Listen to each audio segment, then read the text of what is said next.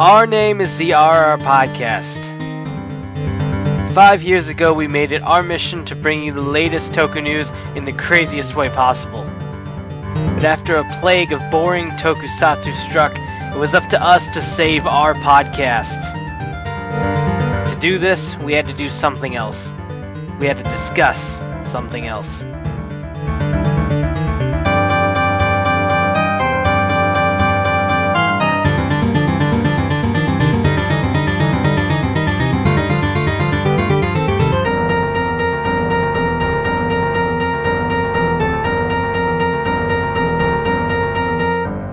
Welcome to our Season 6, Episode 7. Surf and Derf.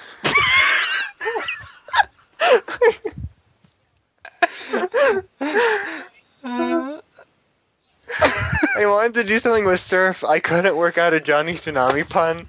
So I thought of like the Denver Derf. And that's what happened. And I was like... That kind of describes the entirety of Ninja, really. Pretty much. See, it works. Like, Johnny Tsunami didn't work, then I'm like, Johnny Kapahala back on board. Like, it just wasn't working. Like, that wasn't even about surfing. It was like street skating. I only do soul skating. Hashtag Brink. I think Surf and Derp would have worked pretty decent, too. I would. Maybe next time. Next time there's a server theme. Robot. Yeah. We could have another episode that focuses on him, even though this didn't really focus on him. It was like, hey, here it is. That's pretty much like all the robots so far. And hey, people get mega shit. So, one-ups. I'm home. I'm not in a thunderstorm, nor am I in a car. No more so weather. We're already doing better than we did last week. I don't know, that was pretty entertaining. It was. I'd be talking and then you go, oh my god! I'm listening back to the recording and I'll hear from the rain and then, oh god! I'm gonna die. I was very much scared, but I am home now. I came home to a Ami Ami Oki box that had... not a whole lot in it. An Ultraman 66 action set. Yoshi. I think those were the only two things I got from Ami Ami. Premium-wise, I got the Watermelon Lock Seed, the Lupin Gunner, the Figure Arts Green and Red Beetleborgs. I think there was a Precure in there or something. I thought there was one other figure art. Maybe not. Probably not. Was there an SIC? No. I don't know. There was something. I don't know. Why you asking toys. Me? More importantly, I went to Target and found Robots in Disguise Legion Class Fix-It, and he's amazing. That's the highlight of my week. I found Fix-It. Speaking of Fix-It, though... on the way home from South Dakota, I did finish watching Robots in Disguise since, like, the entire show finished in, like, Australia or something. Blimey. Wait, that's not Australia. So it was on torrent. Crikey. There you go. There you go. Nailed it. So I downloaded that, and it was actually quite good. I was not expecting to like the show that much, and the beginning of the show was kind of really dull. But it definitely grew on me, and I actually really liked it, so... Hooray. Yay. Other than that, I did finish Majora's Mask while I was gone, too. I need to take vacations more often, I guess, because I actually get stuff done. Go again and take iZombie and Orphan Black with you. Just drive around in your car. Have Cat drive you around the neighborhood like a little kid. DVD player. So that is done. I don't know what I'm going to play next. I'm going to see what 3DS games I have to play. If not, I might pick up Xenoblade Chronicles, because I heard that was good. And because I want to know who the fuck Shulk is. But, you're in my Smash Brothers, but I have no idea who you are. Shulk's lesser-known brother. I don't think there's a whole lot else. I'm in the process of cleaning my den out. So I just, like, got... the entire living room is just boxes, and I'm trying to sort them, but I have too much shit. So, That's just how it goes, I suppose. But anyway, that is about it. Guess it's my turn. Yep. Okay, so I finished ODST, which was really fun. I still love that game a lot. It's still my favorite Halo. So I'm all done with the Master Chief Collection. I might go in and multiplayer a little bit sometimes, but like I played the shit out of that. So I finished every game they had, plus more. Like more games came out as I was playing. So that's done. And then Arkham City arrived, and that is really awesome. Night. Like, did I say City? Yeah. Damn it! Arkham Knight. Arkham Morning is the next game prequel.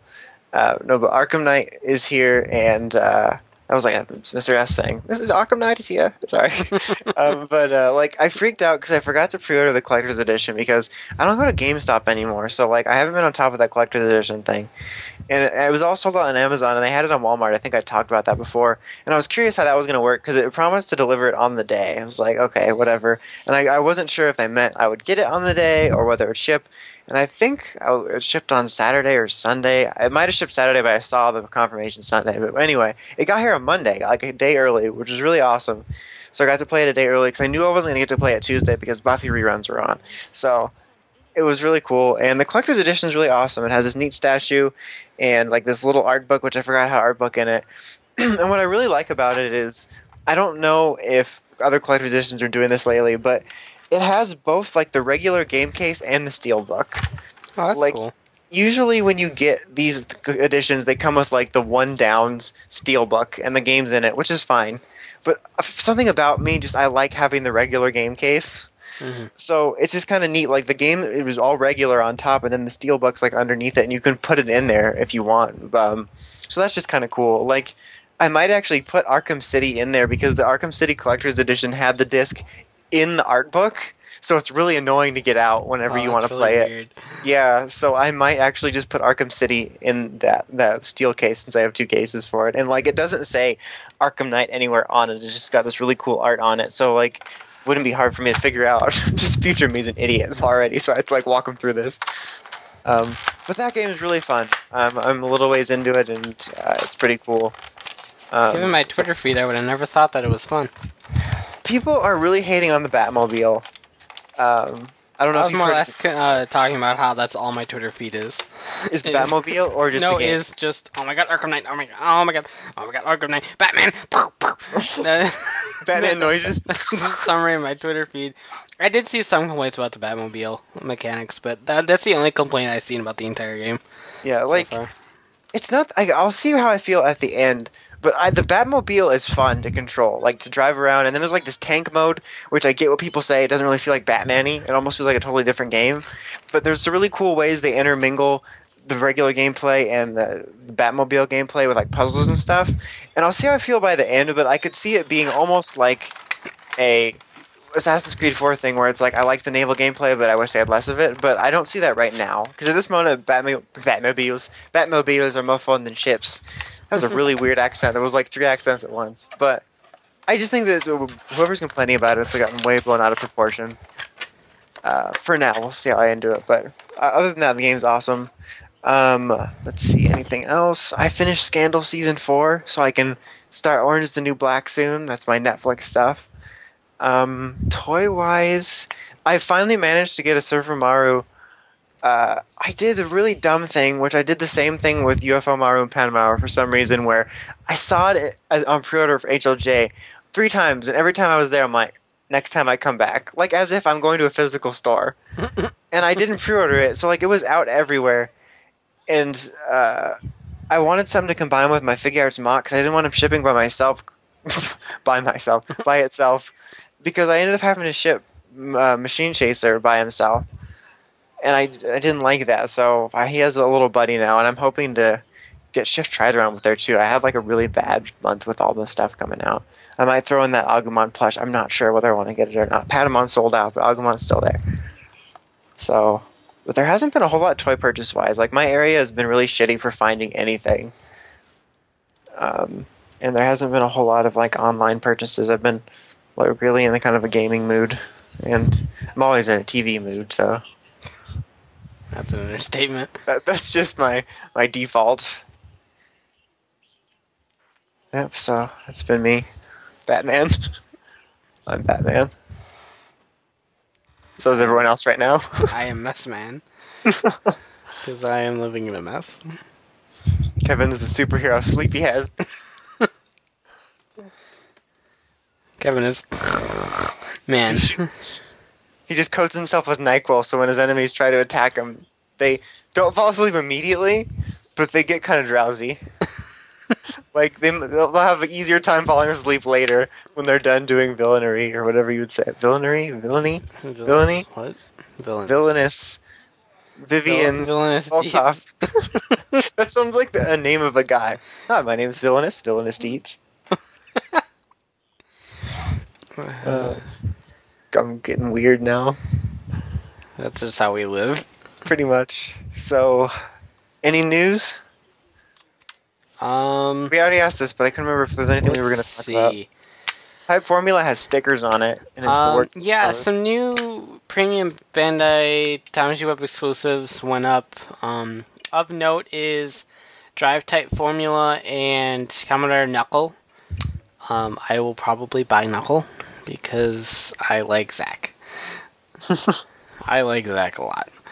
So I might end up buying Knuckle. But Formula was weird for me because it was one of those things where I really dig certain things about Formula, particularly the shift car advertisements that are all over the IndyCar portions. And so I'm like, well, the figure art's going to look really fucking awesome. And so then they put up like pictures of the figure and I was like, wow, that does look really fucking awesome. Then they put one at the very bottom of the page that just shows the figure with no emblems whatsoever. And I mean, I couldn't read the Japanese because kanji's everywhere. And fuck that shit. But they released a picture of the sticker sheet that you have to put on your figure art to give him the emblems. I think this is a first, or at least amongst a first set. Like, yeah, I thought I remember stickers for something, but it wasn't major. I think it was just like for some parts or something, maybe. And I could just be fucking making it up as it is. It could have been something completely different. It's probably for a fucking Transformer or something that I'm thinking of. But yeah, I mean, it's a... You know what it was, maybe? The cards. Was it Ryuki's cards? That's probably what I'm thinking of. Yeah, but that's like the only thing that... Those were technically cardboard, too. I don't even think those were any stickers. Or there was something... There was a card... Some cards had stickers. It might have been Figma. It might have been Sachaku Henshin. I'm not sure, but I'm remembering cards. Okay. I'll believe you. Leave Sachaku Henshin, the dead figure art prototype. But, I mean, It's the same thing with the exclusive Ranger Key sets. If you're paying for a premium fucking item, I don't have to put stickers on the goddamn thing. You do that shit for me.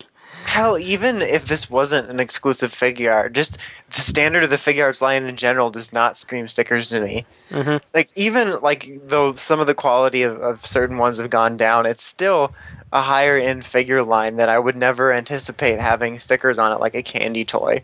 Like, I have this candy toy Saga because there's no other Saga figures, and, like, every time I dust, like, his stickers are, like, fraying off of him, like his fingernails got too long. Like, and it's, like, impossible to dust, so he's practically naked. It's, like, I don't know what kind of quality these would be, but even if they're, like, some sort of, like, better quality, almost, like, bumper sticker level or something, it's still annoying to have to put that on something like that, and if you don't get it right, then it just bothers you. Mm-hmm.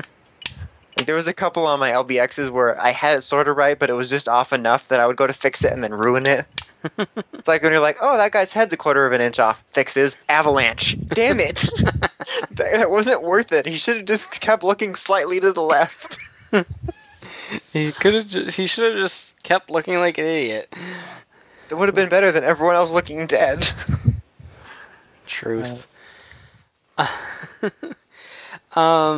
So that was the thing. Knuckle looks really good, though.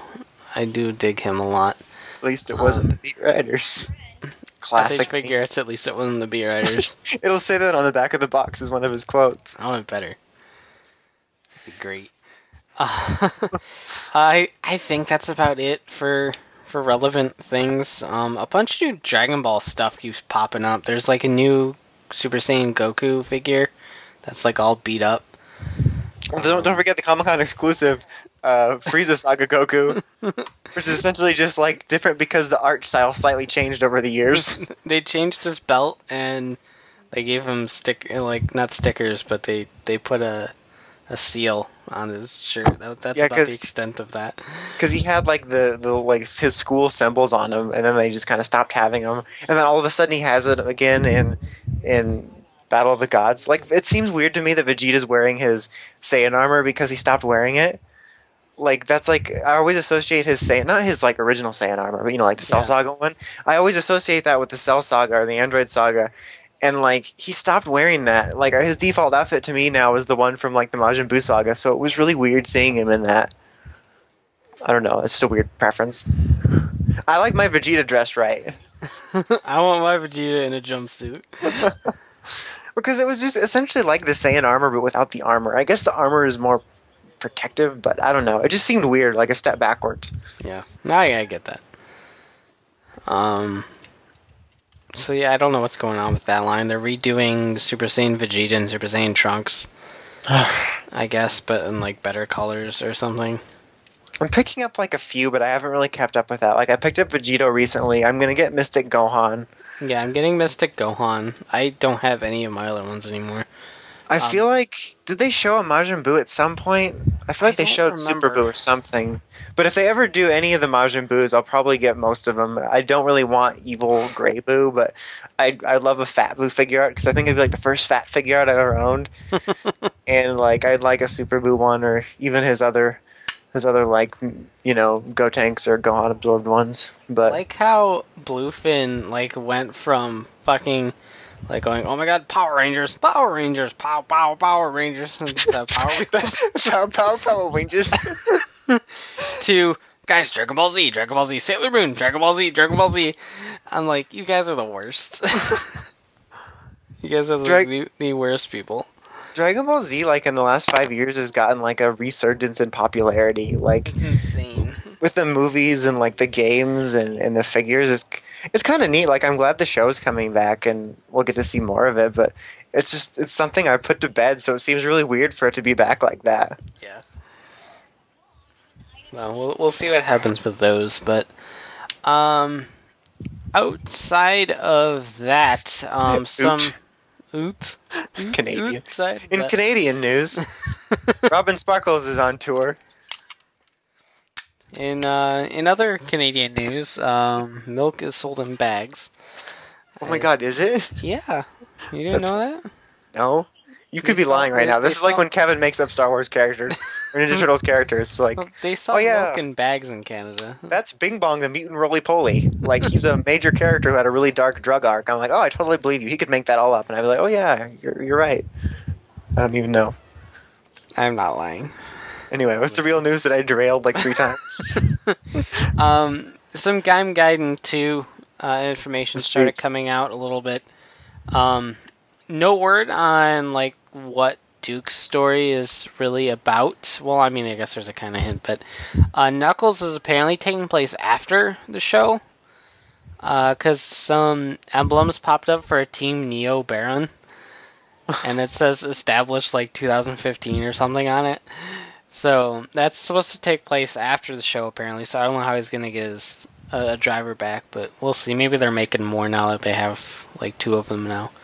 But, so that's happening, and then the Lock Seed edition of the movie comes with a Lemon Lock Seed and a Duke faceplate. So we're going to be looking at probably a pre-show Duke story before, like, the Genesis drivers and stuff are made. So we'll get to see a Sengoku driver Duke running around. It's a repaint of the Kiwi Lock Seed. So that's Kiwi! Lemon! I think he used it in the movie. It's like, for real. That Lock Seed saw, like, no action in the show. I know. It was in, like, every movie. I think it was in, like, the Tokyuger movie.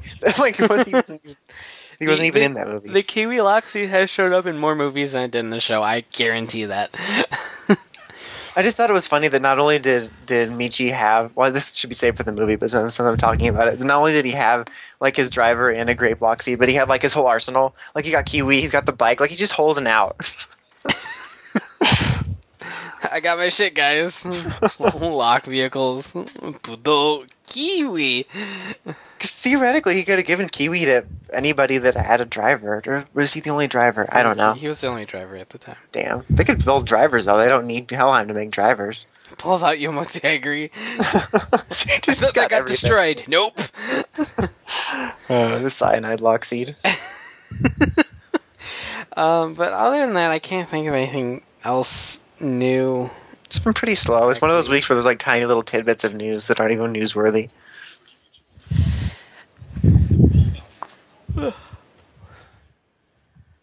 So I guess now it's time for superhero time. That's all you're getting. That's all you're getting. Not even going to tell you what's in it. So we did not do Ninja or Drive last week because of the whole, internet connection thing, and I couldn't get the episodes and all that stuff. But we're going to go ahead and do them today. We'll do both episodes of Ninja, then Drive, and then we're going to fluff the show a little bit with a discussion of the Gaim and Drive movie. So that's our agenda today. Fluff. That's going to be the new fluff sound effect. It's the surroundings is just going to be the Kota versus Michi Yomotsu Hagiri fight. Feathers everywhere. That's exactly what it was from, actually. They were trying to stuff out the show, even though they could have used more. Both my favorite Toku shows in the last few years, Gaim and Go Busters, both had pointless episodes that got pushed into them. That sounded really gross. Yep. Speaking of really gross, Ninja. Oh, got that right. It was pretty gross both weeks in a row. I wrote a couple notes down. Ooh, fancy. You think you're better than me? Yes. So, episode 16 featured the dad, and we got some quote-unquote backstory on the dad. I don't even remember what his name is. Tsumoji or whatever the fuck. I don't know what his name is. But Lesser Cam. So the dad character wanted to be a ninja, but he got older and just his ability went away. He's like, issues. I can't ninja anymore, and they don't make ninja Viagra yet. So he stopped being a ninja, and Taka Toribata was all, if you could be a great ninja, then we could have 3 generations of awesome ninja. Damn it, Dad, you fucked up. And then still only pick one person to fight, because that makes sense. Yep. That's how the rules work in here, but, so the monster for the episode is the stereotypical the umbrella with the eye on it and stuff. It's just a normal yokai monster. Stereotypical umbrella with an eye on it. You know the type. Well, it's a common yokai. I forgot what his name was because I don't remember fucking names. But that fucker shows up in every show that draws from yokai mythology. That fucker shows up. But. So he turned to umbrella, and it was really stupid. The dad at one point actually did have ninja powers. He could make it wind. He just farted second. Really good. And then it was no more after that. It was the last toot. Deep toot. He got 2 good deep toots out, and after that it was just pitiful little boots. But I don't know this. I don't care about the show. I feel like if I cared about the show and there was some sort of level of competence, then it could be an interesting thing to explore with the dad about why he used to be able to. But it's just because I don't care. And it wasn't even handled that well. It was for an episode so that he could use ninja powers for 1 second. It just seemed so mishandled. And I don't know, I just didn't enjoy it. And the base plot of the episode was them again trying to figure out where their hideout is. Where are they hiding out at? They're hiding out at a fucking dojo. How hard is it to find a goddamn dojo in that city? At one point, it was right outside a police precinct. They live and train in a dojo, so you just take the city, find out all the fucking dojos in the city, and you can kind of narrow it down. Well, all I have to do is follow one home from school. Well, they tried that, but they got defeated. I must have slept through that part. That was at the very beginning. I fell asleep early. They weren't, like, home from school. They were coming home from the store or something. Well, they do it from school. Their guard will be down. So, like, the monster set up this thing to catch the dad at, like, the grocery store. And, like, because he had the ability to like, make it rain. Make it rain, son! So he was like Akira from Tokyo, but and so like the dad would grab the umbrella and walk home, and then the monster would be like, "Oh, I'm the umbrella, brah!" And so my issue with that was like he's like, "Oh, I knew the dad would go shopping. You can't pass up a good deal." I'm like, "Well, you learned from Hibiki." But I'm like, so this monster knew the dad would go to that convenience store because they were having a sale. That was the entire driving force behind this plot. That he knew the dad would go to the grocery store to buy sale products. That sounds like a Go Save Your Air Conditioning level of plot. Well, I knew he was gonna go buy groceries. Well, you're brilliant. Oh, like, I hate the show. And throughout the entire episode, I just kept looking at Fuka's shirt. It said Bengay on it. Except it was like BENGHY, and it was like split between both sides of the shirt. I don't know. I just kept seeing Bengay, and it kept making me chuckle. That's all classic. I took out of the episode. Classic Ben. Classic gay. But it's... It is what it is. There's still absolutely nothing to talk about with this show, at least after episode 16. You ready to move on to 17? Or? Yeah. So 17 had Star Ninja going, well, this is my last fucking day to kill these sons of bitches. Welp, I'm fucked. That pretty much sums up that. The monster was some boat. The ninjas are like, how can we help him? I'm like, just fucking kill yourselves, all of you, right now. And then he'll win. And then he'll be like, look, I did it. I just do it right now. That would be the best thing for this show. It really would. It would have been helpful to me and the Star Ninja.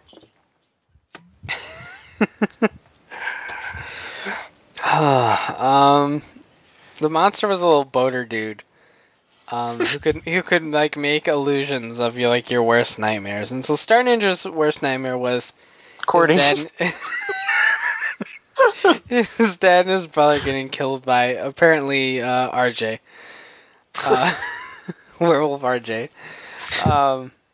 So I don't need whatever there, but I assume it was Michael J. Fox from the original Teen Wolf that did it. There you go. Actually, it was Michael Jackson from Thriller. He was like, Thriller! Oh crap, your dad's dead! And then he became white. Like, the problem is that, like, we knew that already, and the narrative didn't actually build anything on that whatsoever. Like, it didn't show us more about what actually happened that night, or anything at all. It just like showed them dying like 3 times. And then it all it did is inform the core ninjas about his dad and brother and about Cutemon. Like it wasn't, and there was no progression. It was just them being caught up with the audience. Yeah, kinda, that's awful when you put it that way. Like, this episode seems kind of important, but then you realize it was just them catching up. Pretty much. And, like, any sort of meaning behind him being in the nightmare of losing his family was completely undercut for me by Takaharu's nightmare being green peppers. Yep. Like, that's all, like... His greatest nightmare was green peppers. And then he ended up just eating them. I think that's my problem with the show overall. And these 2 episodes in particular, because they sort of tried to have some emotional beats, but like the show is so ridiculous that it's not like there hasn't been ridiculous toku before, but they always have like this. It's hard to explain, but like this ground level where they can come down and you can still feel something for the characters or feel that this is important. But there's no – I haven't found that yet with the ninja. And, like, the green peppers undercutting that is a perfect example where I can't find even a small amount of ground to touch on where I feel at least that it's supposed to be important. It's like everything is just completely out of touch for me. Yeah. And it's just – it's way, way over the top, and I can't just grasp onto anything. And it's just – I can't anymore. And so Cute Mom pops up and is like, "So you want to be my apprentice?" And he's like, "Yeah, I don't know. Give me another day because I need to see if I can kill these fuckers first." You can buy my hammer online. I mean, this guy's you can't anymore. Oh, like only 4,000 were made and it's sold out within like a day.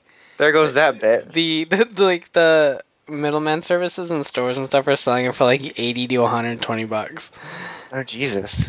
Why is it so popular? Because only 4,000 were made. I don't even think it's really that it's popular. It's just that it's limited. Well, but even so, it's like it's the nature, guys. Everyone needs to calm down. This isn't even the real Cute Mon. It's not even pink. But so he's like, "Well, I need to see if I can kill these fuckers first, and then I'll get back. Give me a day." And she's like, "Okay, whatever." And I hate this show so much. And so like they're all done, and then they're gonna have a fight, like a one-on-one fight. Apparently, like at the end on the beach, they're like, "Okay, let's do it. Let's get it before the day's done." And then like the fucking grandpa pops out of the goddamn sand or whatever shit he does. I hate that little son of a bitch. And he's like, "You're on American time. You're a fucking idiot. You're this is the real time." America. And so apparently Star Ninja, like, his trial was done yesterday, not today. And so he's like, "Well, you cannot be my apprentice. You're done. You're fired. You are the weakest link. Goodbye."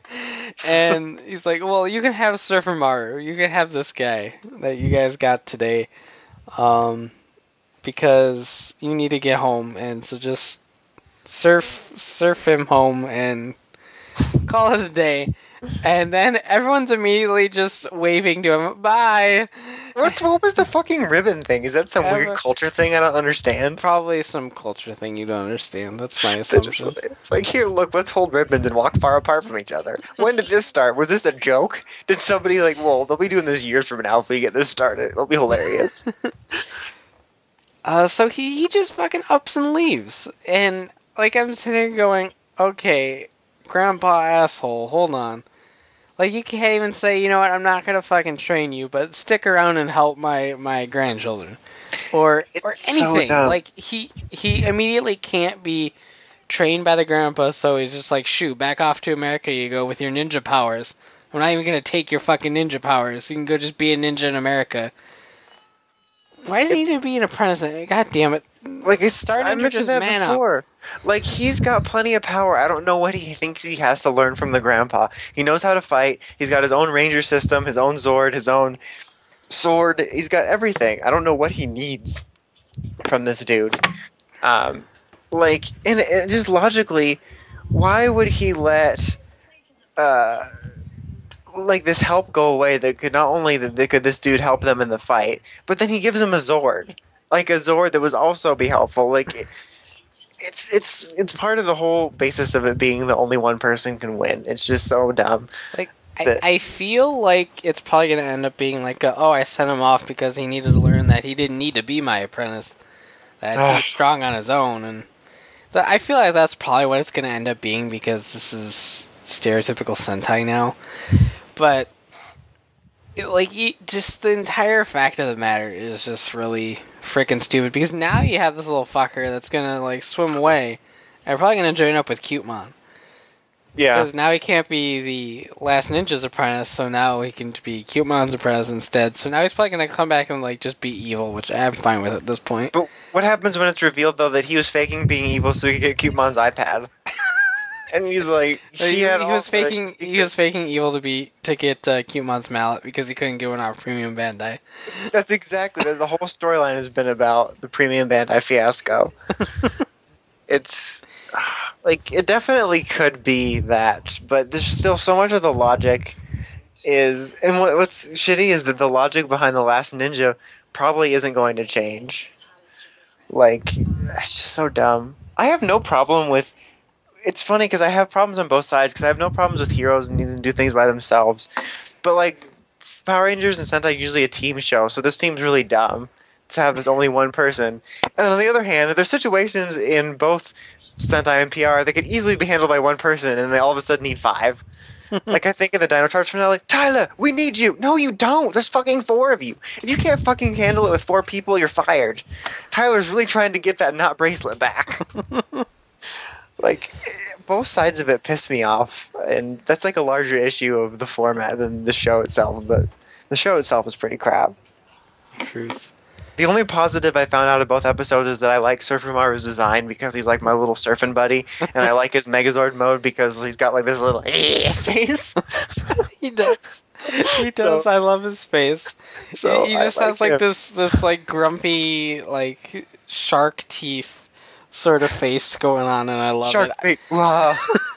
I love his jingle too. It's like stereotypical surfer like noise. This whole show is a stereotype. It is. It's like a stereotype of everything. Like, it's like stereotypical cowboys, stereotypical Americans, stereotypical surfer noises, stereotypical elephants, stereotypical shit toku. I shit Toku and aliens at the same time. Same thing. Oh god, this show. I don't know. I've given up, I guess. I think it's hard to say because it's easy to say, oh, I give up on this show, and then like have it pull a Tokuger and be like, well, this actually turned out to be really good. But like I said with Tokuger way back, it doesn't excuse the beginning of the show for being boring. Yeah. And that's going to be the case here. Like, even if it gets its ground eventually, that doesn't excuse the... It's the same thing with Drive. It does excuse the first half of the show for being absolute shit. Yeah. So, that's how I'm going to end up probably feeling on the show if it does get good, but... Like, I'm curious how that'll play out for me. Like, if the plot gets good, something still has to happen for the characters for me, because even if the plot gets good, I either hate them or I just don't remember them. Right. Like, because I was thinking about that with Tokuger, and because I quit fairly early on. I think I was still watching maybe at this point. I'm not sure. I think I quit roughly around Orange. I don't remember. But anyway, but even when I quit, like I mentioned in our previous discussions, there were still plot lines I was interested in checking up on. And I didn't hate all of the characters. I certainly hated some, but I still at least liked them enough or didn't hate them. Or remember their names after, like, hours. And even with Drive, like, when Drive was really boring or generic, there was still characters I didn't hate. But, like, right now, I either straight up hate them, or I can't remember them, or just, like, I don't have any sort of even little attachment to anybody right now. And even at, like, the lowest points of Tokuger, that I still had enough of a fondness for at least one person. Mm. And so that's what's going to be interesting for me, is that they really have to do something character-wise, because even if the show gets really good story-wise or mediocre story-wise, I have a hard time connecting when I don't like any of the characters. I like their suits. Can their suits just be characters? Can it be like that movie with fuck, I can't even get my reference right. It was like, was it My Favorite Martian? Where Doc Brown fucking had that zoot suit that was silver. This is an obscure reference. I don't know what. I think so, yeah. I don't know how this happened. But can we just watch that movie instead? That'd be much more entertaining. That suit was a better character than all of the Ninjas. No lie. Because that suit was sentient. I don't know anymore. But I can safely say as fact that I am not enjoying anything about this show right now. I'm enjoying the designs, and that's it. I'm enjoying Sharkbait's face, and that's all. Sharkbait Maru. Exactly. It's going to be his American name. But yeah, that's about it. I'm ready to move on to better shows. So Drive last week was also a pretty solid episode, but I'm still not sure how I feel about Nira being Uncle Ben's actual killer. I'm not sure I feel about it. I need to like either rewatch it or rewatch that scene. I meant to and just completely forgot earlier. Like I don't get the entire like how it happened thing. Like I understand that Nira was like his buddy, rival character, and he was like, well, your dad was so much fucking better than me and I hated him for it because I'm a little twit. And so like he wanted him dead. It's like Hoti from G3 but like really lame. I mean from G3 from Akito. Kind of. Like do you understand what happened? I mean like he was at the bank. Him, and he really shittily stuck over with a gun. Like him no one will see me. Him and who else? There was some other. He said him and another guy. Was that the robber? Was the other guy? Yeah, he was in on it, and like it was kind of confusing because then I couldn't tell whether was 001 a part of it from the beginning or did he just take advantage of the situation. I don't know. Like that was what I didn't understand. They might elaborate more on it next time, I guess. But I don't know. All I know is that he took the gun and was kind of pointing it at the robber and then said, you know what, no. And then shot his dad instead. That was all I got out of it.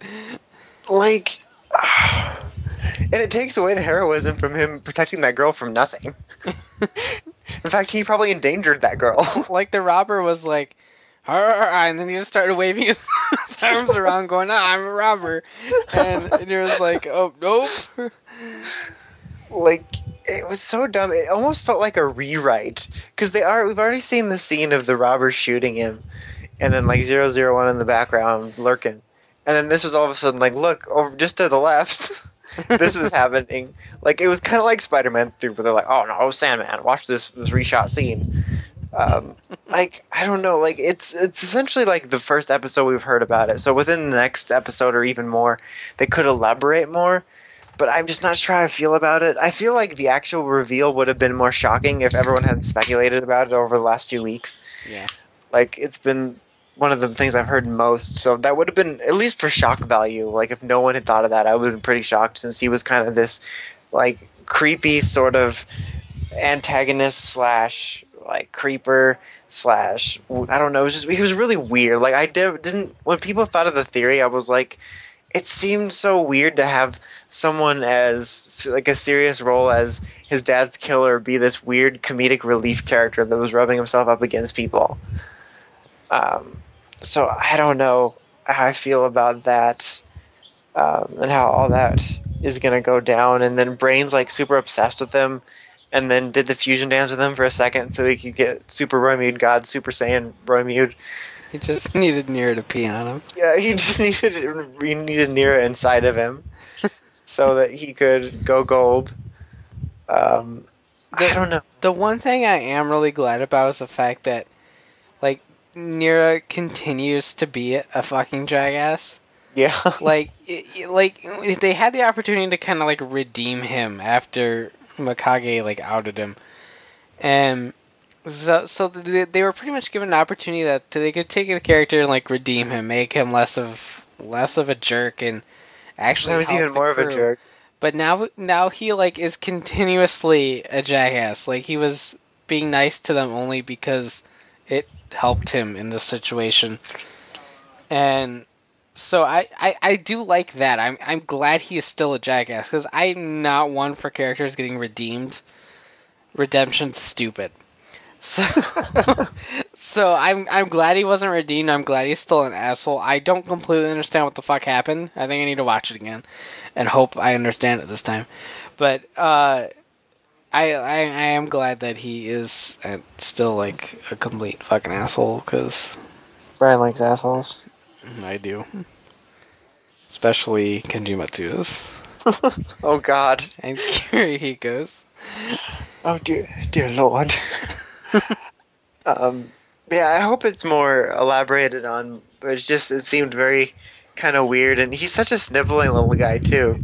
Like, just from, like, cowering away with Brain. Like, he's practically hunched over like Gollum at this point. Brain. That's exactly how Gollum sounds. Spot on. Yep. I'm trying to think if anything else happened in this episode. He turned one of the monsters into like one of those giant flying viral cores, and so they had to bust out the ride boosters. It was like, which hey, they'd still not used all three together since this introduction. I think Chase rode on it once. But, like, now that all three of them are on the same team, I assume they'll do it at one point, but I just think it's funny how long that's been out. And at second outing, he's driving it by himself. It's like, hey, kids, remember these? No one bought them the first time, so we're using them again. Buy them. Maybe if we put other people in them, they'll sell it more. And I think there was, like, a scene of Mach, like, on a dock or something, going through the iPad, and he's like, hey, Dad. So I did my homework. Here's my report card. But why? I mean, I get that Mach's like, oh, I betrayed everyone. I'm just really fucking weird. Like, but he should totally at least go to his apartment or go to the base or the precinct or somewhere and read, instead of reading that iPad, which he worked so hard to steal, out in the open where anybody could come up on him. Especially since that's all Romeo's do is sit in their silk room and wander the town. So, like, they could so easily steal it from him. After I stole that, I would definitely be wanting to investigate it in a secure location. Like, he's been moping around at docks for like 2 weeks now. It's really dumb. I don't understand anything about Go. Like, he goes from this character that just kind of shows up and goes Maha! And like sprays confetti everywhere while masturbating with his driver, and then all of a sudden he's like brooding, and then he just becomes a complete backstabbing asshole, and now he's brooding again. So is everyone by the end of the show will be going, ma, and spraying confetti everywhere? Probably. He'll be like Kamen Rider Lamb again. Ma. Ma. Yeah, it really is all over the place. Like, I think the only time I sort of liked anything going on with him was I liked the idea behind him being jealous of Drive, since his system was the most up-to-date, but he wasn't getting anything. Because that was something that a lot of the secondary writers have. And I thought that was interesting, but other than that, I didn't like annoying lewd content him when he first showed up and having a grudge against Chase. And, like, even that wasn't properly resolved, because even before he fake joined the Roy Mutes, he really didn't like Chase. And then, like, he attacked him more when he was supposedly under their control, and now he's just okay with him. Like, I don't want him attacking him again, but I would have liked to at least seen that resolved. Mm-hmm. Where he's like, man, I guess you're okay. And then they shake hands or whatever, or hug or make out or whatever that they do. Japanese people, they're probably going to punch each other. Does that happen in Japan, like, a lot on the streets? Like, someone's being unreasonable and they just fucking deck them? Like, that happens, like, all the time. They're so melodramatic over there. Like, they just, like, Japan can be summed up, or Japan TV shows that I watch can be summed up by people decking each other and saying, that's unforgivable. Like, they just like to say, that's unforgivable, like, a lot. Like, I ate the last cheese curd. That's unforgivable! Like, I don't know. That is unforgettable, actually. You don't eat the last cheese curd. That's true. That's true. That sounds really good now. But yeah, go be weird. Yeah. So we'll see what I forgot what the next episode's supposed to be about. More on Nira. It's supposed to be on this week, but it's. I mean, I can't even say it's getting good because it's been good for quite a while now. At least it's giving us half of superhero time to enjoy. I definitely wish Ninja would have been off this week instead of Drive. Oh my god, can you imagine how awful life would be if Drive was like still at the beginning stages where we didn't like it? Oh god. And it was both the Ninja and Drive like going at the same part, and they're both shit. It's funny in general though, like I mentioned to you this to you before, but like years ago, whenever, like, Toku would go on break for golf or whatever, I would be, like, so mad and, like, fuck golf. I still don't like golf. But like, now when it happens, I'm like, yay, a vacation. I don't have any homework. It's like finding out there's no homework for the weekend. And, like, it's just funny that, like, this thing that used to interest me so much is, like, before I'd be like, damn it, I'm going to have to wait 2 weeks for this. And now I'm like, I'm going to have to wait 2 weeks for this Netflix party. It's just, it's really funny. Yeah, I can relate. I feel like this is one of those situations with Ninja being on instead of Drive. It was like when the movies, when one of the brothers dies in a car accident and the other does it, and the mom's like, it should have been you. But instead of it, it's like Avengers on, and I'm like, it should have been you. You should have been canceled because of golf. They really need to flop those time slots around. Huh. Do give Ninja the good morning time slot and then kill it. And then replace it with Metal Heroes like it should be. And they can bring back Steven Spielberg and the sweeper guy or whatever the hell everyone was excited about from those Figure Arts a few weeks ago. Spielberg, I don't remember. Wingjammer. I don't remember their names. Winspector? Yeah, that's it. It's like Inspector Gadget with Win on the front of it. Oh, Spielbond was the other one. There we go. I knew Spiel was in it. I was on to something. Spielbond was JB. What's my favorite one? Jan Person. That's my favorite. Because his name is just Jan Person. Secret identity is Jan from The Office. His power up is boobs. Then I would go after Jan, and I hate Jan. Go back to Jan Person, and I hate Jan Person. I'm waiting for Holly Person from the Metal Hero reboot. Oh, The Office. I miss The Office now. Oh, well. So I think that's it for superhero time proper. Mm-hmm. So now it's time for whatever this jingle is called. Movie time. That was like those old, movie things. Got it. There we go. I had to think of a noise really quick, and I just started making it. So yeah, Gaim versus Drive, or is Drive versus Gaim? I don't know where they do it in. It was actually pretty damn good and significantly better than last year's movie. It wasn't last year's movie, that stupid Sengoku movie where like they brought back the other 9 writers for no fucking reason. Yeah. I mean, I know it was part of their plot, but it was still for no fucking reason for me.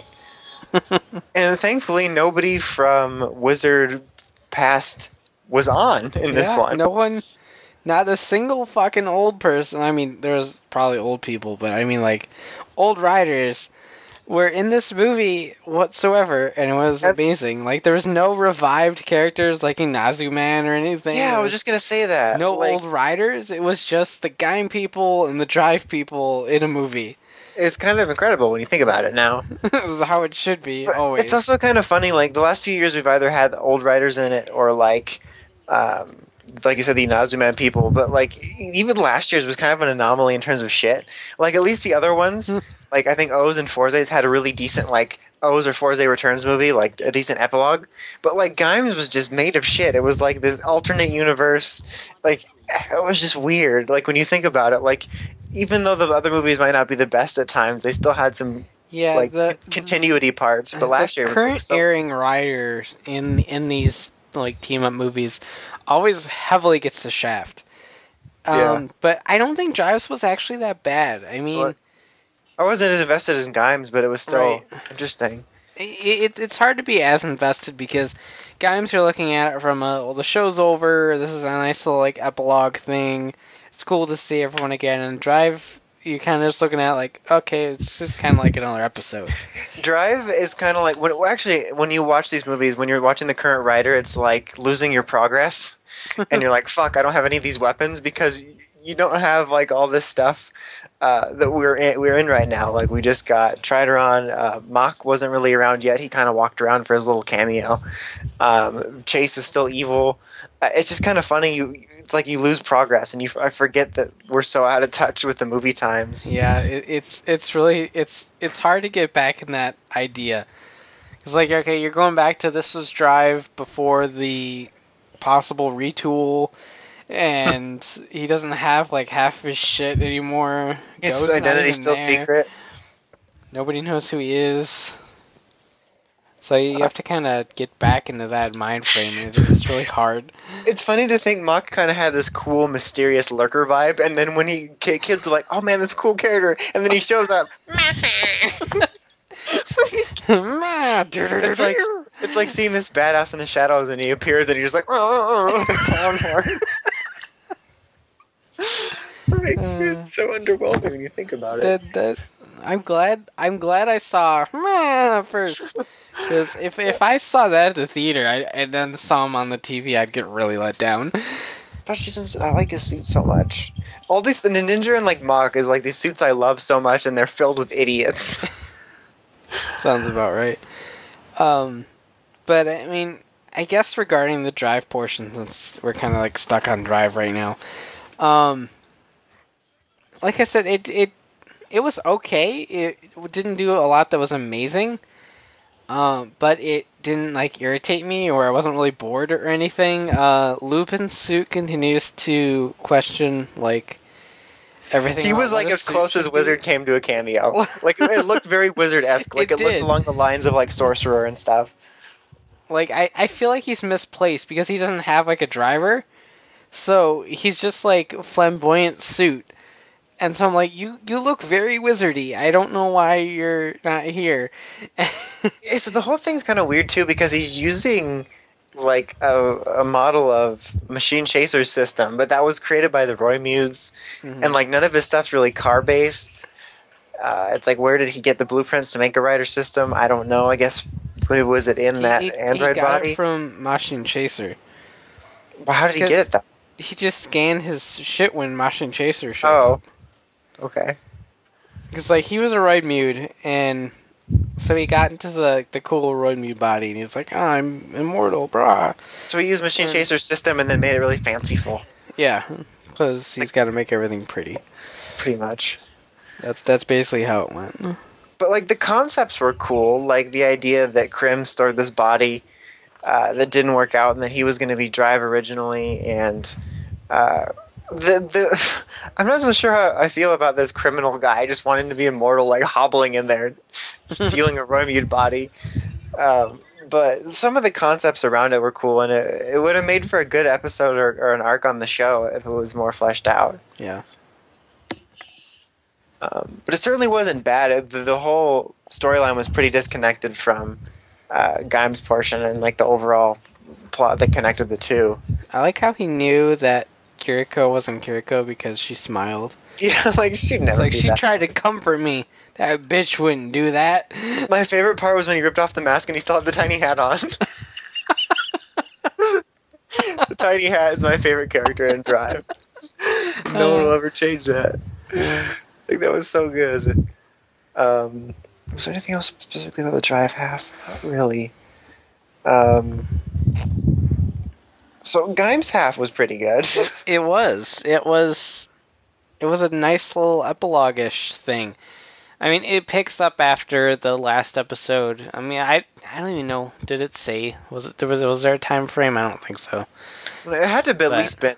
I assume it's been months. However long Drive's been going. Yeah, I would say it's probably at least maybe 4 or 5 months. Because Coda had a lot of time to play No Man's Sky and like build his world up. Like, he had, like, fucking fields and lakes and everything. He's just kind of wandering around with animals. You're just kind of being majestic.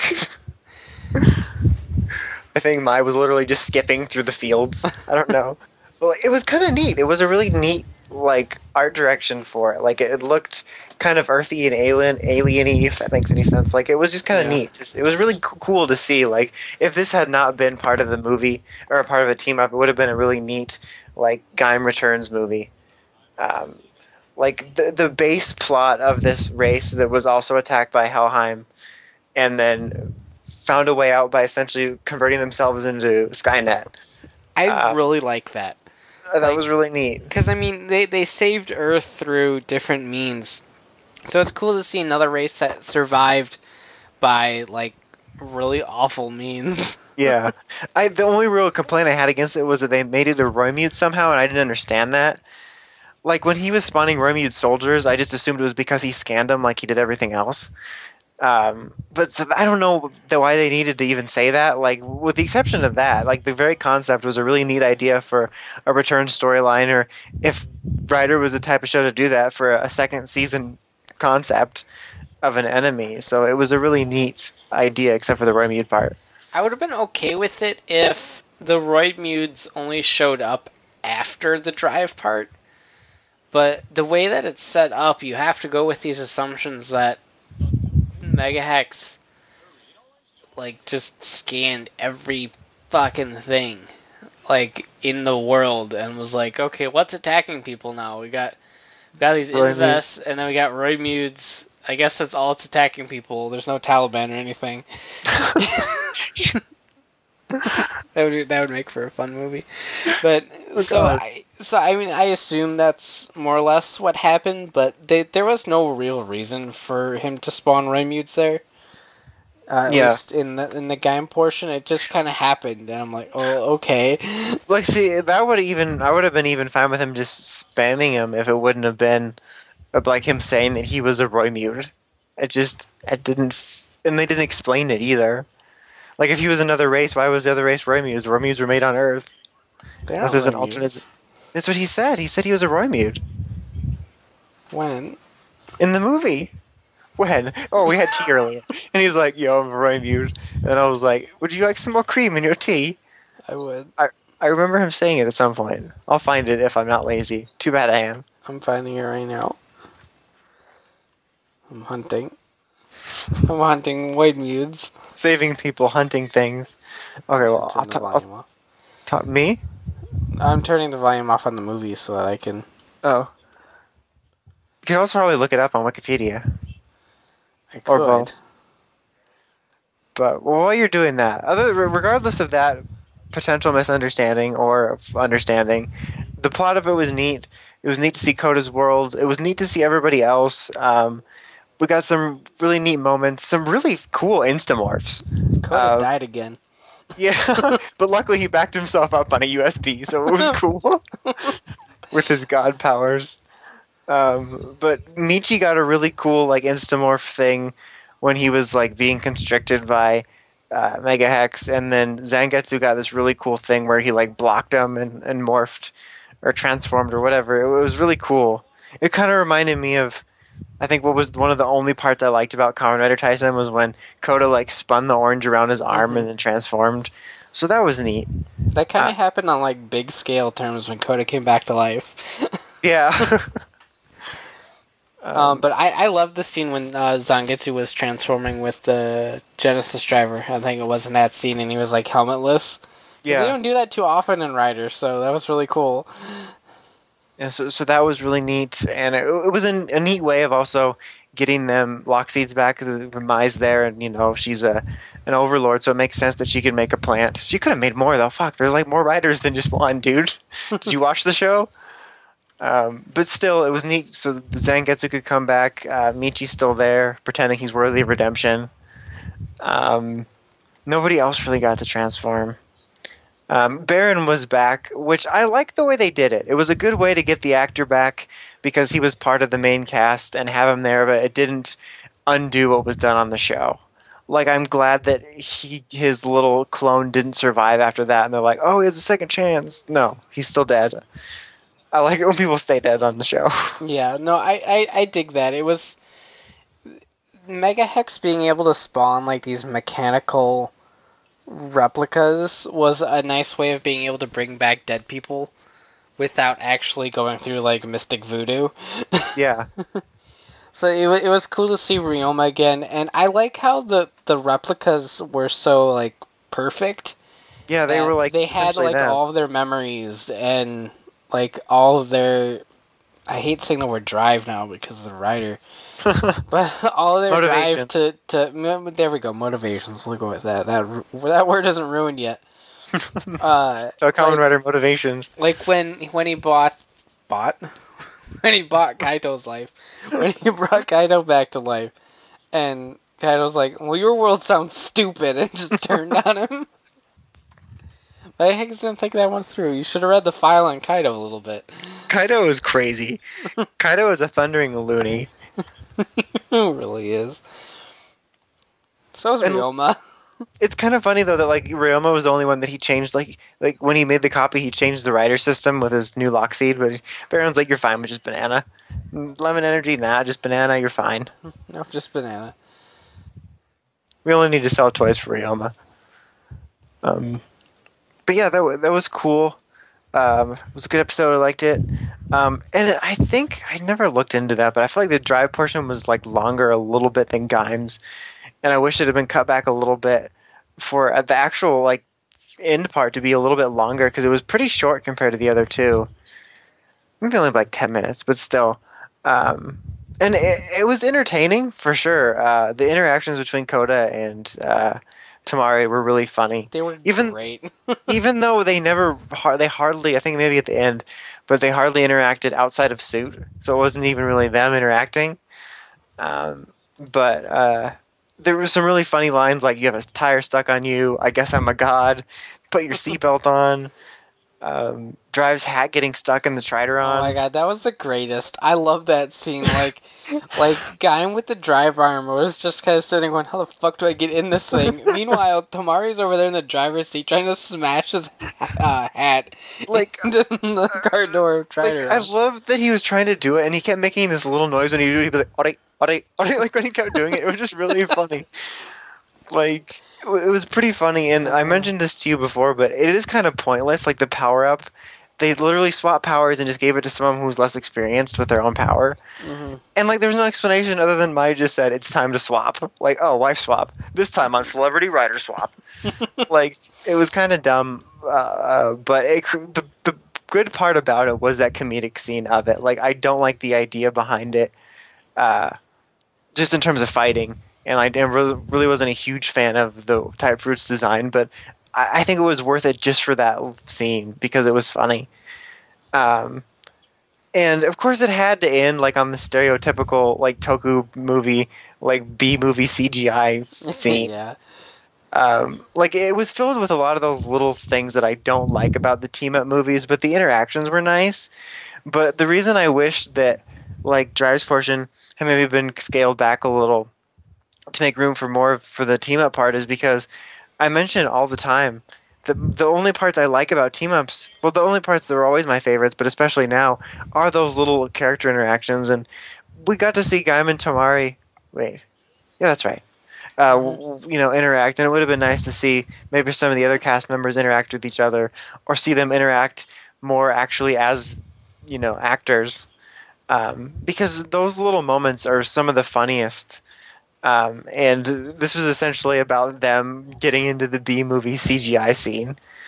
So it would have been neat to have more cast interactions. But, it wasn't... Overall, just... It was probably one of the better Tyson movies. Or Rider Tyson movies. Is it a Tyson movie versus movie? I don't know. Whatever it is. It was one of the better ones. Yeah, it's a Tyson movie. But... Well, I get confused because, Superhero Tyson, and it's these are... Because there's technically a Kamen Rider Tyson is separate. This was movie Tyson Full Throttle. There we go. But it was definitely I'd have to think back to see whether it's actually could be classified as my favorite, but it did a lot I liked. The game portion was really a nice little kind of bookend to the show, even though it still allows a lot of branching off for future things, since Gaim Gaiden Knuckle. But and the drive portion, despite taking place in a period of the show where I didn't really like it, was still enjoyable and fun and didn't really do a lot to irritate me. And this was definitely my favorite of the team up portions of the movies. Absolutely, because I have never liked the two characters interacting as much as I did right here. Kota and Tamari just bounce off of each other perfectly. Their jokes are just back and forth nonstop, and I love it. It's great. So I will actually probably end up rewatching that portion just because the jokes are great. But it did a lot I liked and not a lot that I didn't like. So it was great to actually enjoy a Toku movie again. It got a lot of points for having the enjoyable Gaim epilogue and for not having any writers that predate these two. There's really no call for it.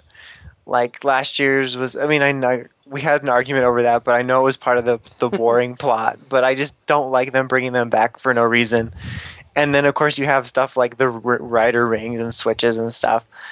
And so it gets points for not doing that. I didn't even think about it till today, really, how pleasantly surprised I am that we didn't see anybody from Wizard backwards and or some sort of weird dead Toku person. in it. So it gets points for that. Like, it felt like just what these movies should be, which is kind of like a Sentai Versus movie. It's a drive and Gaim movie, and there's nobody else there. Like, in retrospect now, after seeing this movie, it is kind of funny how cluttered that makes it seem. The other movies, like this cluttered add-on to it. But so I definitely hope next year's Drive and Ghost movie is like that, where we have a good little Drive epilogue and a decent Ghost portion and some fun interactions, and we don't, as much as I love Gaim, we don't need to see Gaim or anybody else in it, or all of a sudden have some random skank in the movie. Let's not forget how successful the Kikaider reboot was, and the Gavin reboots. Though I think the Space Sheriff Next Generation, the Scheider and Sheridan movies actually did pretty good. I liked those. The Gavin movie was still shit, though. Weren't those direct to DVD though? Yeah. But their attempts to do the mainstream movie and push their cameos into their current stuff did not work out, which makes me happy. Well, then they should make a good movie. The Gavin movie was shit. It was. And then you make the Space Sheriff Next Generation movie. It's okay, you could have made a good movie, but you didn't. See, that's the thing, is that I'm still not interested in them, but if they just do that direct-to-DVD thing, or just release the movie on their own, I don't have a problem with it, but it's when you all of a sudden try to piggyback off of the current show and, interrupt it. I'm even fine, go ahead and put commercials in it, or, a little bumper that says, hey, here's Drive and Kikaider at the end, or whatever, let's promote the movie. But when they try to push it in there, it's really annoying. But, they're free to try to revive it. It's still, even though some do better than the others, it still doesn't seem like any of them have been a runaway hit in terms of a revival. Mm-hmm. It's I think there's a reason that Rider and Sentai are the ones that survived. Yep. Metal Heroes will definitely have its fans, but it's, I don't think it's anything that's going to make a huge, child-induced revival or anything. Child-induced revival? There's not going to be any kid hype. Nope. Kid hype. It's coming back. Look at the chat. Wait. Hold on.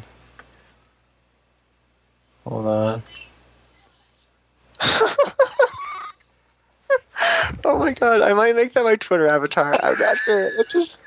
It's too amazing. Look at it. The tiny hat just adds so much. I did flip through the Wikipedia page. It says nothing about Roy Butts whatsoever for him, other than the fact that he can make some. Maybe I dreamed it. Or maybe he absorbed them and then said he became a Roid because of it. He did absorb the, cyber Roid. Oh, yeah, he Roid Lupin the Third or whatever. So? He ate Lupin the Third. He did. They can't make any more Lupin the Third. Well, but then if I was wrong about that, then that takes away pretty much my only small complaint about Mega Hex. Other than that, it was a really cool idea. I agree with my complaint that I don't know why he could make Mecha Roid Mutes at the time. But whatever, he just scanned Earth and made Taliban. I don't know. All of a sudden, Osama bin Laden he just made fun.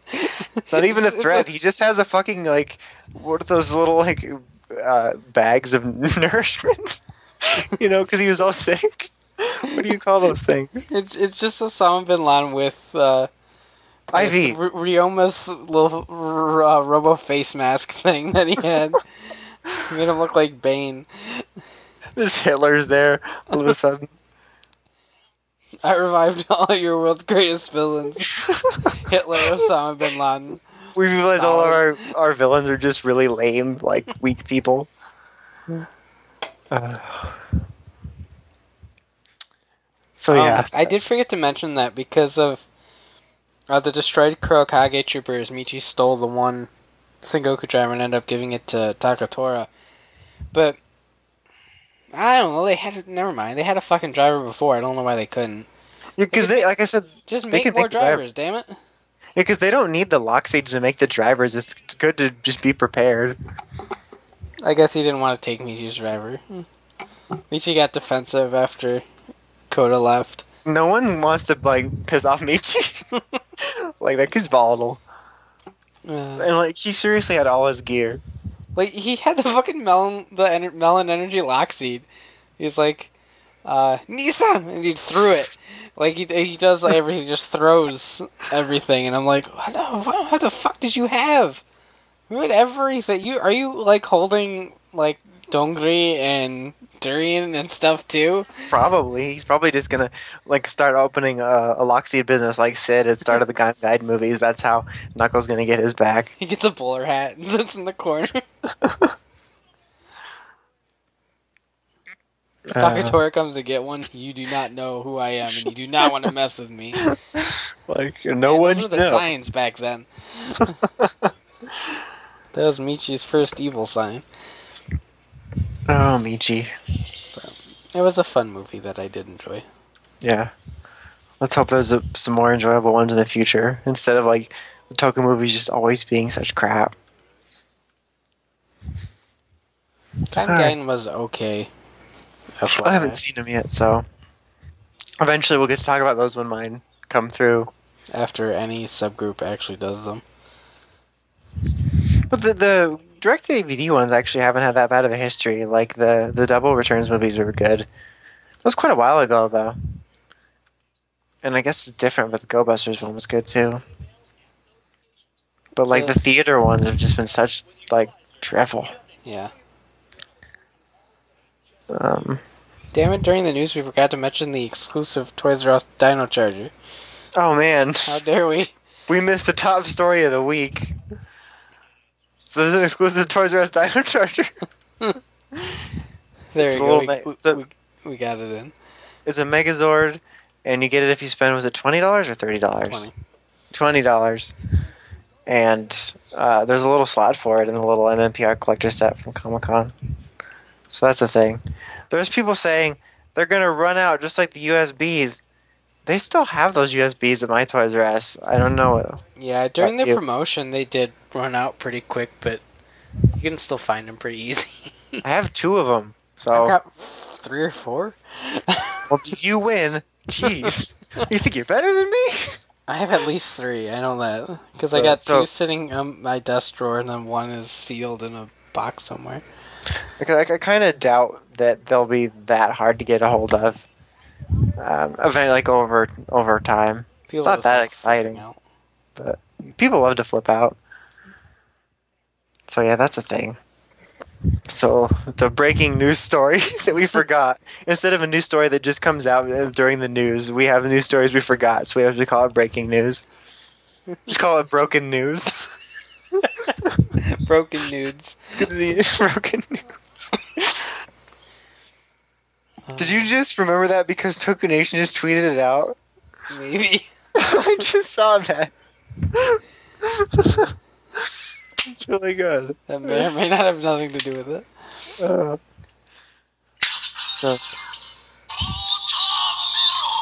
I'm not playing with toys. Speaking of Buttermelon, ramble time? Now it's time for ramble time. That was the fluff. And the buttermelon. Buttermelon. It's like when they buttered up that melon when Michael was fake giving birth with Dwight to get ready for the baby. That's exactly what it is. So Pokemon, did you finally see the climactic battle between what's his name? No, he didn't. Brian was so blown away by the gym battle that he just dropped the buttermelon. There was something that really pissed me off during it. I don't remember what it was. Was it what's his name, Clement in science? Well, it was Clement in general, I suppose. But there was something that happened during the battle that I thought was really stupid. Was that him explaining me? What a dick! I'm an electric type gym leader. Go Bunnelby! Fuck you! Well, Bunnelby is the pre-stage of the greatest Pokemon ever, Diggersby, which does not have enough merchandise. Where's my giant body pillow, Diggersby? Where's that? I do like Bunnelby, but it did seem weird. Like, since he kind of had the Misty thing where he goes back and he has a bunch of other types to use. But there was that. It was Bunnelby versus Pikachu, and then he pulled out...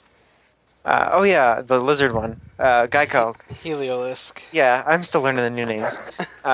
And so there was that, and then it was like the Lux. I was surprised. Like I was trying to predict how the battle would go. I thought it was going to be Pikachu versus Luxray for the final, but it was Goodra. He's got to get his last minute of fame in before he leaves. He's got to get his only minute of fame. Pretty much. But I also like how Ash thought it was a good idea to use Hawlucha. Oh yeah, because flying type. Well, that's Ash though, but all he has is flying types. Yeah, I know, and he gets that Noibat. Yeah, so he's got three of them. He has like three flying types on his team. I'm like, good job, bro. You got it. He's got a really weird roster this era.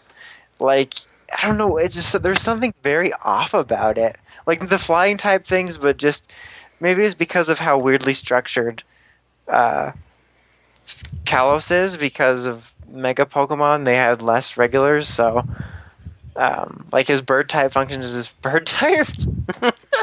He's missing now. I meant to say his bird Pokemon. His flying type functions as his fire, unless he gets that Torchic. But I don't know. It's just because usually there's a pattern. Like either he has all the starters, or he gets one of them, and then he has two others to fill out the core three starter types. But he hasn't even gotten a grass type, and I don't know. It's just real weird year, or not year. It's like weird 5-year period that these take place over.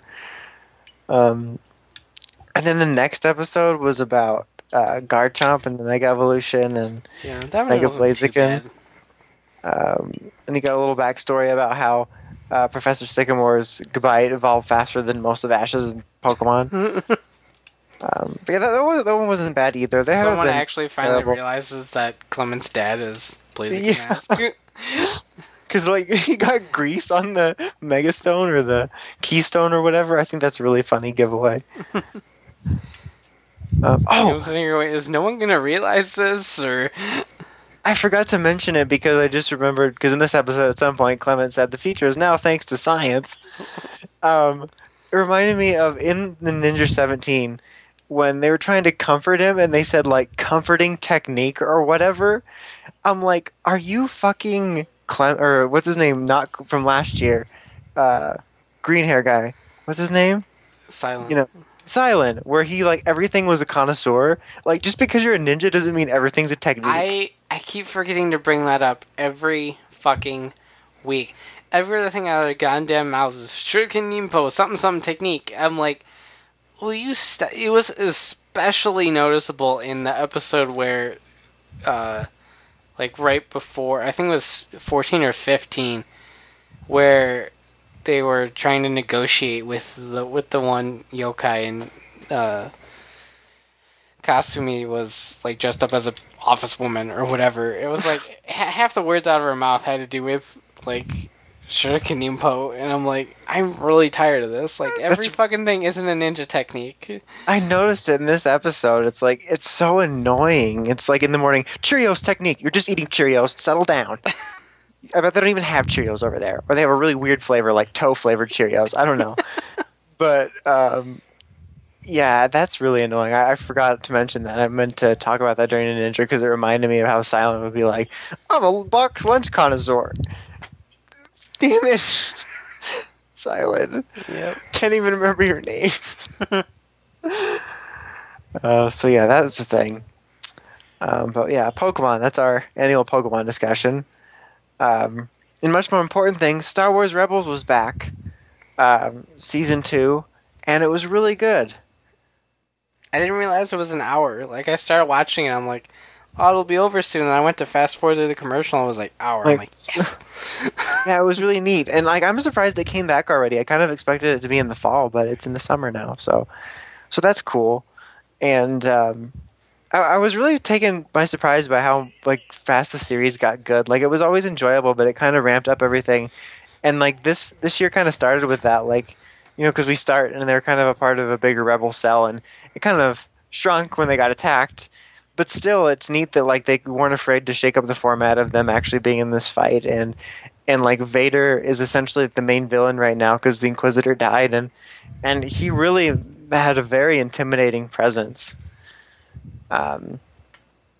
Which is cool because not that he doesn't always or didn't at the beginning of his introduction have it, but it's just cool to see because usually you're looking at the Star Wars through the lens of really powerful main characters in Clone Wars for Anakin and stuff, and here we're kind of on these side characters that are new, and it's not like they're not important, but like they're not as powerful. So it's like you're following these side characters, and all of a sudden you run into somebody you used to be following who's really powerful, and you can kind of feel that sense of scale between like Kanan's power and Vader's power. And some pretty like brutal battles and stuff. Like he tried to cut Ezra's throat with his own lightsaber. That'd be like the worst way to go. It would be with your own lightsaber. I technically killed myself. This is the worst. And didn't somebody get like executed in this episode or something? I feel like someone got shot. What was her rank? It was. Oh yeah, that woman lady in the Empire. Yeah, she was trying to defect, and she ran to the ship and exploded. Like, I kept expecting her to come back and be like, oh, it was part of the plan all along, but no, and then it exploded. Like, she actually got killed as a part of the Empire's plan to catch him, which is brutal, but, yeah, it was really cool to see him. She definitely paid for her failures. Yeah. But to see him as like this force and like force, no pun intended, and like when the all that debris fell on him and he just lifted it up with the force, it was so badass. So that was really cool, and then just he was in it a lot more than Ahsoka was, but at the end they definitely touched on it where she sensed him, and obviously I'm pretty sure she knows it's Anakin. Mm-hmm. I don't know whether – I'm assuming she found out at some point.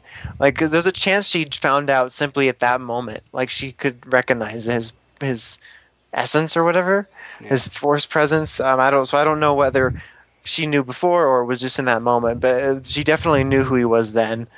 And so she, like, passed out, and he knew, and he's still talking in the third person.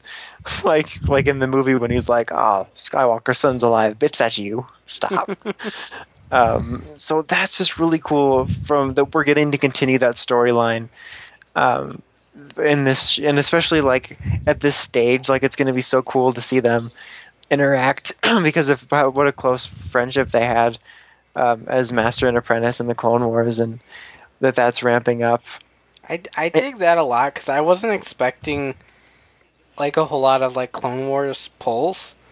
Yeah. And the fact that they're doing that with Ahsoka and Darth Vader at this point, I think is really cool. I still haven't watched Clone Wars. I'm trying to get there eventually. Got so many things, bro. I'm getting bullied into so many things. Box set bullying is my specialty. But I think that's really neat that they're gonna pull from stuff like that. Yeah, because a lot of the same people are in charge and. And the rug kind of got pulled out from under them. Like, they were so close to finishing. Like, I honestly think, I don't know how many more seasons they had planned, but I think that they could have wrapped up everything in the rest of the sixth season because they only, like, finished half of it. And there's some, like, unfinished rough episodes. But, like, at Star Wars Celebration, they talked about how the end of the series would have run concurrently with Revenge of the Sith and after it. And it's like, it would have been really cool to see. But this is not, I won't say it's better. I still kind of wish we would have gotten to see it finished proper and then still pick it up here. But this is still neat to, like you said, to pick that up. And then, like in the little teaser trailer from Comic-Con, it was from Celebration. It wasn't Comic-Con. They show they're going to have some even more little plot threads from it. Like Rex, who is one of the more main character clones, is going to be in this series. Because like he was one of the characters whose fate was left up in the air. So since some of the same people are in charge, I had hoped they would do this, but I like how much they're actually diving into it and rewarding people that watched. And it just creates some cool plots. Like, even on its own, without it, it had some interesting stuff and it was a fun show, but this just kind of makes it so much better. So I think, like, the second season and beyond is going to be really good. And like you said earlier, I love the fact that they spent so much of the first season as just, like, a singular cell, and now they're kind of part of a much grander force. Yeah. Pun intended that time. But I really like that to give the new season just has so much more like power behind it. Yeah. I mean, you're the groups with a full rebel group as opposed to just by themselves. They're continuously fighting Darth Vader. Yeah. And not just like random new Sith guy. So that's really cool. They really upped the stakes for season 2. Yeah, I like that they kind of gradually did that, and they weren't afraid to change the formula. I mean, not like they changed characters or anything, but like they didn't just stick to, oh, look, we're on this planet this week in this swashbuckling adventure. That they weren't afraid to shake things up and keep things moving. And I'm surprised because I misread the interview, or maybe it was just super early, but when they first talked about how they're facing off against the Inquisitor and they asked about Vader and stuff, and I think they said that they would maybe encounter him at some point, but like essentially like what I remember them reading is that like Vader had bigger fish to fry. But like so like that's what's really cool about it now is to see that like they're relatively small, but now like the rebel threat's getting bigger. You have like Vader and Palpatine getting involved, and the fact that they got that guy voicing him is so much better than like you didn't watch the Clone Wars, but like they had a really good imitator of the guy from the movies, and then unfortunately he died. And like for the last season, they had, I don't know if it was the same guy that voiced the guy from the Wild Thornberries, but it sounded very close or something like that I remember. So it was like instead of the ominous Vader voice, it was like, oh no, Vader. So like it did not fit at all, especially for like the last batch of episodes. So it's really cool to have that, and I just really like Star Wars. So I'm really like glad to have a series that I'm enjoying as much as I enjoyed the Clone Wars. So that's neat. I'm glad I have something to watch. Yeah. Like we're in this drought just trying to find things to watch. Was there any? I don't think there's any other actual shows this week. Some point in the next few weeks, we'll do iZombie sometime between Falling now. Falling Skies comes back Sunday. Yes, Falling Skies.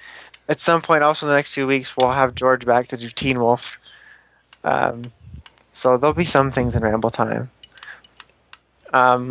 I don't think there was any other like proper shows, but you want to talk about Zordon of Eltar for a little bit? Yes, let's. Zordon was born on... No, I'm just kidding. Like, we're just talking about the guy. Just the man, the myth, the pervert.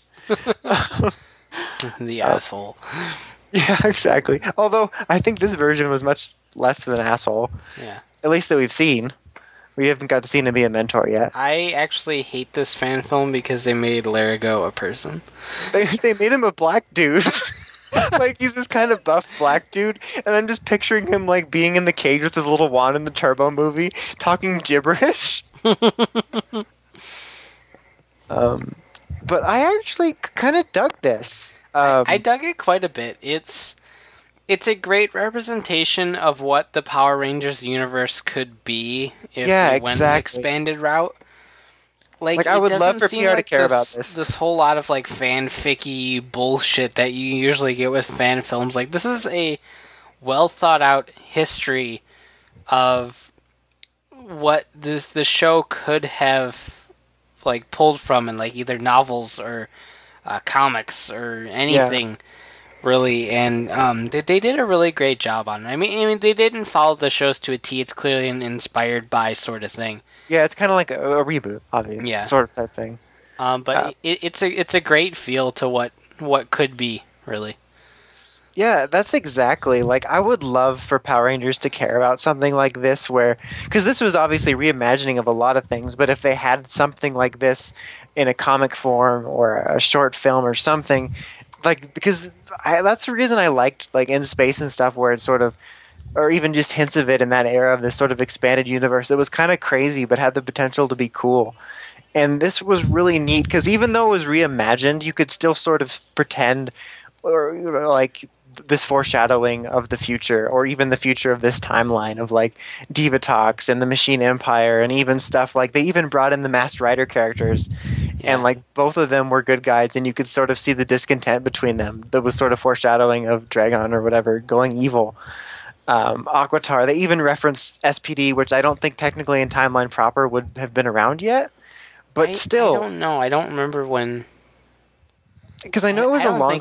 No, it wouldn't have been. Yeah, but, like, in this one, it's possible. Yeah. You know, it's a different timeline, or, you know, their own timeline. But still, it was a neat little idea that would have been around. And I saw a couple people complaining, saying it was too name-droppy, which I didn't take it as name-droppy so much as universe building.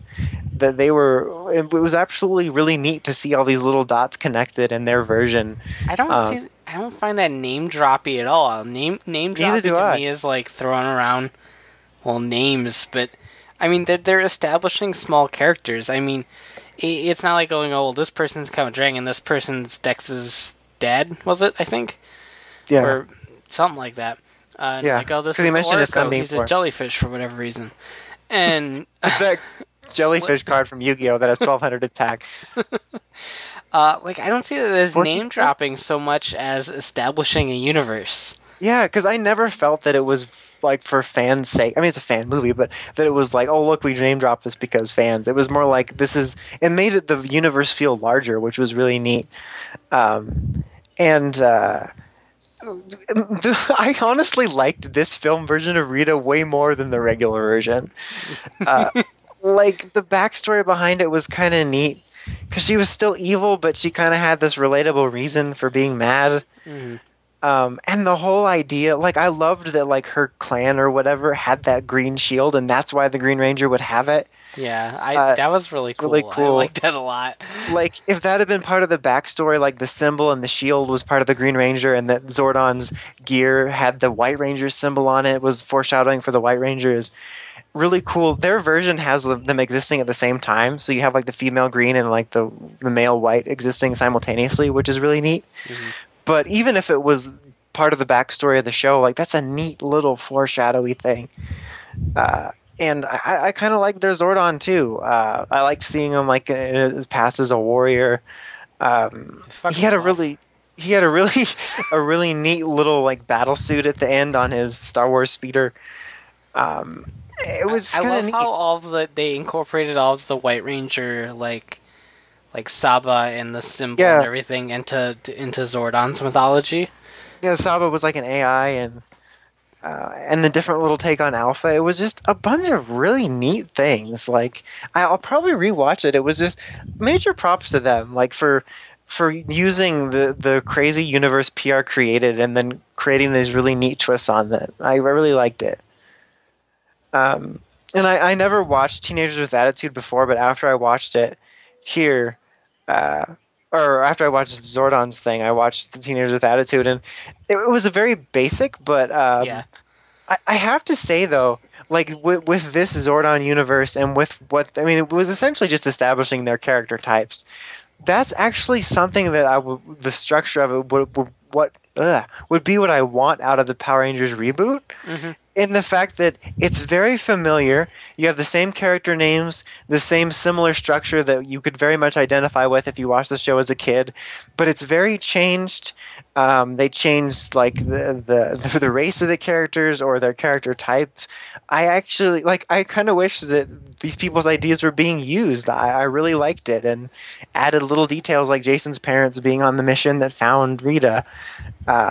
Even just the characters themselves, I thought it was really neat. Like, that's what I would like to see out of the reboot, is something familiar but different. If the reboot can be at least half as solid as I feel the Zordon Veltar was, then I think we're good. Yeah. Because you could tell that, unlike a lot of these fan films that pop off, like the other one that we talked about. Not that I actually didn't really like that one, but that's a different topic. A lot of people didn't, but you could tell that this was made by Ranger fans that knew the mythology inside and out and knew how to craft it to make a good story. And you got certain hiccups, because, I mean, as a fan film, you don't have the budget for huge... Yeah. Like CGI and stuff, so you're more or less working off of, like, typical Maya and, like, Adobe products and a green screen and some costume designers and stuff. There's a really strong creative force behind it, despite being a quote unquote fan film. But you can tell that there was a whole lot of love put into a production like this, and you know that going in, so it's like there's people complaining about it. It's like, obviously it's not going to be up to like an Avengers or a Transformers or something. It's like MMPR itself had shit effects. You could argue that some of the effects in here were leagues above what they had. It was. The so Dragon Zord looked great. Yeah. So it's like knowing that going in, I was there for the story. And you know, for what it was neat. And like you said, the Dragon Zord looked cool. I liked some of the designs. I liked Zordon's design. I liked his combat suit design. I liked the alpha concept. Like, there was a lot of cool here. Like, if these people were in charge of the reboot, I think it would be pretty cool, because they have this great, like I said, I like to repeat myself, but I love that it's very different and twisty, but it's on this familiar structure. Like, it's something that I feel like a casual would be like, oh, they ruined it. But just thinking thinking about what MMPR was, like, everything was exactly familiar. But I like what they changed the characters for teenagers with attitude. And I think, was it like Kimberly and Billy that were like stepbrother and sister? Yeah. It was just neat. Like, apparently the second movie is going to be bigger. They're actually going to have ranger suits. And like I said, the green and white ranger concept is really neat. But I'm really looking forward to seeing that. They said they're gonna have Zord fights and actual suit footage. So really cool. Yeah, like, good job for them. Like, I really enjoy. I'm articulate. I don't typically enjoy things like this, but the trailers for that got me really interested in it. And it's really neat. I mean, it's no different than a fan fiction. It's just in live action, and you get to actually watch it. And I think they used some Tron music in at one point, which is kind of cool. I love the Tron Legacy soundtrack. So, yeah. I wonder going forward how much mythology they're going to pull in terms of, like, bringing in Divatox, as much as I don't like her. But, yeah. But bringing in Divatox or, like, Demetria or... who else was in that round? Oracle, I suppose, for that matter. Yeah, the Machine Empire as well. Oh, I completely forgot to bring up the Machine Empire. What's kind of funny? I love how they're like a driving force in this mythology in terms of like being a source of evil, and they're not really evil. They're just kind of running around doing their thing. Yeah, like what's funny is there was no mention of Zed, which I think is really funny. Mm-hmm. Like, there was no Astronomer or no Dark Spectre or anything like that, but Zed is just kind of funny because he's so major, and then they mention people like Masked Rider, so that's interesting. Like, honestly, they say that the third one's going to finish out their storyline, but I would love to see them continue through, like, the original Zordon era storyline, just seeing, like, the cogs turn cogs. Classic me. No. But like, of like the Machine Empire and Divatox, it's like, even though it's its own universe, you can see it as a backstory for the actual show. So like, I'd love to see their take on how the series progressed through Zeo and Turbo, since like the backstory is there. Mm. It's really neat. Like, even in my head, when I rewatch MMPR, I might have a backstory about how that Rita had that Dragon Clan in the shields, and Zordon's White Ranger gear is just it's really neat. Yeah, so I didn't expect to like geek out as much of it over as I am, but it's one of those. Neither. Everyone's like, Zordon of Iltar is out. I'm like, whoa, I guess I'll check it out, and I'm like, that was really fucking good. Yeah, like it was one of those things. Like, after I watched it, it kind of pushed that PR button. The thing that I like about PR more than any other toku is that it has that shared universe, and that it got me thinking about that and. It's really neat. I liked it. It was a good episode. I liked it. So yeah, definitely check it out. I mean, if you know going in that the effects aren't going to be anything spectacular, it's a really neat take on everything. Mm-hmm. Especially if you're a fan of like expanded universe or like expanded mythology or something like that. It's really great for that. Like, I really wish PR cared about stuff like that. I would even read a book. That's how serious I am about it. Like, if they made a book that was about, like, in our actual canon, about the backstory of Zordon and everybody, I would totally read it. That's how dead serious I am about this. I definitely would. Like gloves off. I'm not even wearing gloves. But pretend I put gloves on so I could take them off. Gloves off, taking the risk of paper cuts. I'm reading this. This is hardcore. Normally you have to wear gloves when you read books. Everyone knows that. That's just true. I don't think there's too much else to say about it other than so I'm looking forward to their next installment whenever it happens. Hopefully it's sooner rather than later, but stuff like this takes a lot of time. Yeah. Sword on the Belt has been in production for a while. Yeah. I'd rather have them take their time, but it's going to be really neat to see. I know they showed like a little sketch of the suit, which is it's fairly close, but they have like gold visors and like a prototype helmet, which is just like a regular red helmet with gold visor. And they're using the base suits that they used from like the Green Ranger versus Ryu video. Mm-hmm. But like depending on how much money they get, they're going to customize it or not customize it. But like at least they have a solid base. So, like, if they don't have enough money to go to the suits, they have a decent-looking base for the suits. So that's neat. Did they ever go to Kickstarter, or how did they raise their money? I don't even remember. I don't remember for that, but they have a thing going for donations on the new movie. Because that's when I was looking at their reading about the new movie, and, like, they showed the sketches and stuff, and they have a little donation thing for that movie. I don't remember. I'm assuming they did have it for that one, but, like, I didn't know about it. The only one I remember is that one that, like, never made anything and everyone was bitching that they gave him money. Oh, the MMPR one? Yeah. That's apparently still happening, and they keep releasing tiny little teasers. I like some of the concepts. I don't know how legitimate people's claims are that they're fakers or if they're fakers or not, but in terms of what they released, I liked some of the concepts, and, like, the suit designs looked cool. I kind of dug them. The only thing I know about that was that Blue was a chick.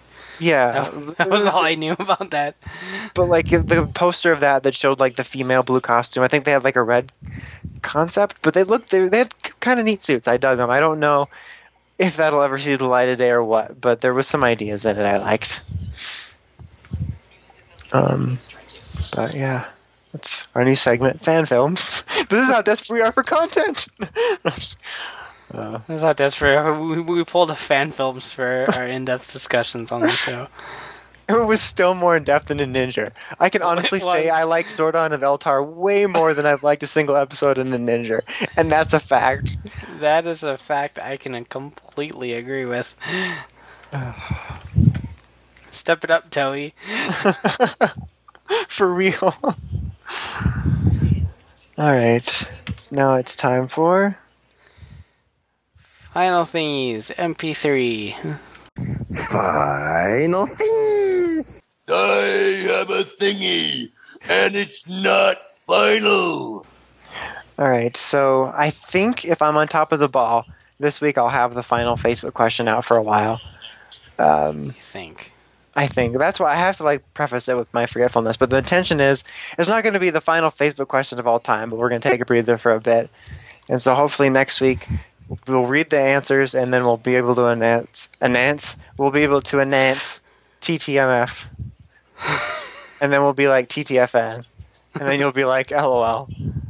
And then we'll be like Raffle Mal BBQ. GTFO. Oh, that works. Colon D.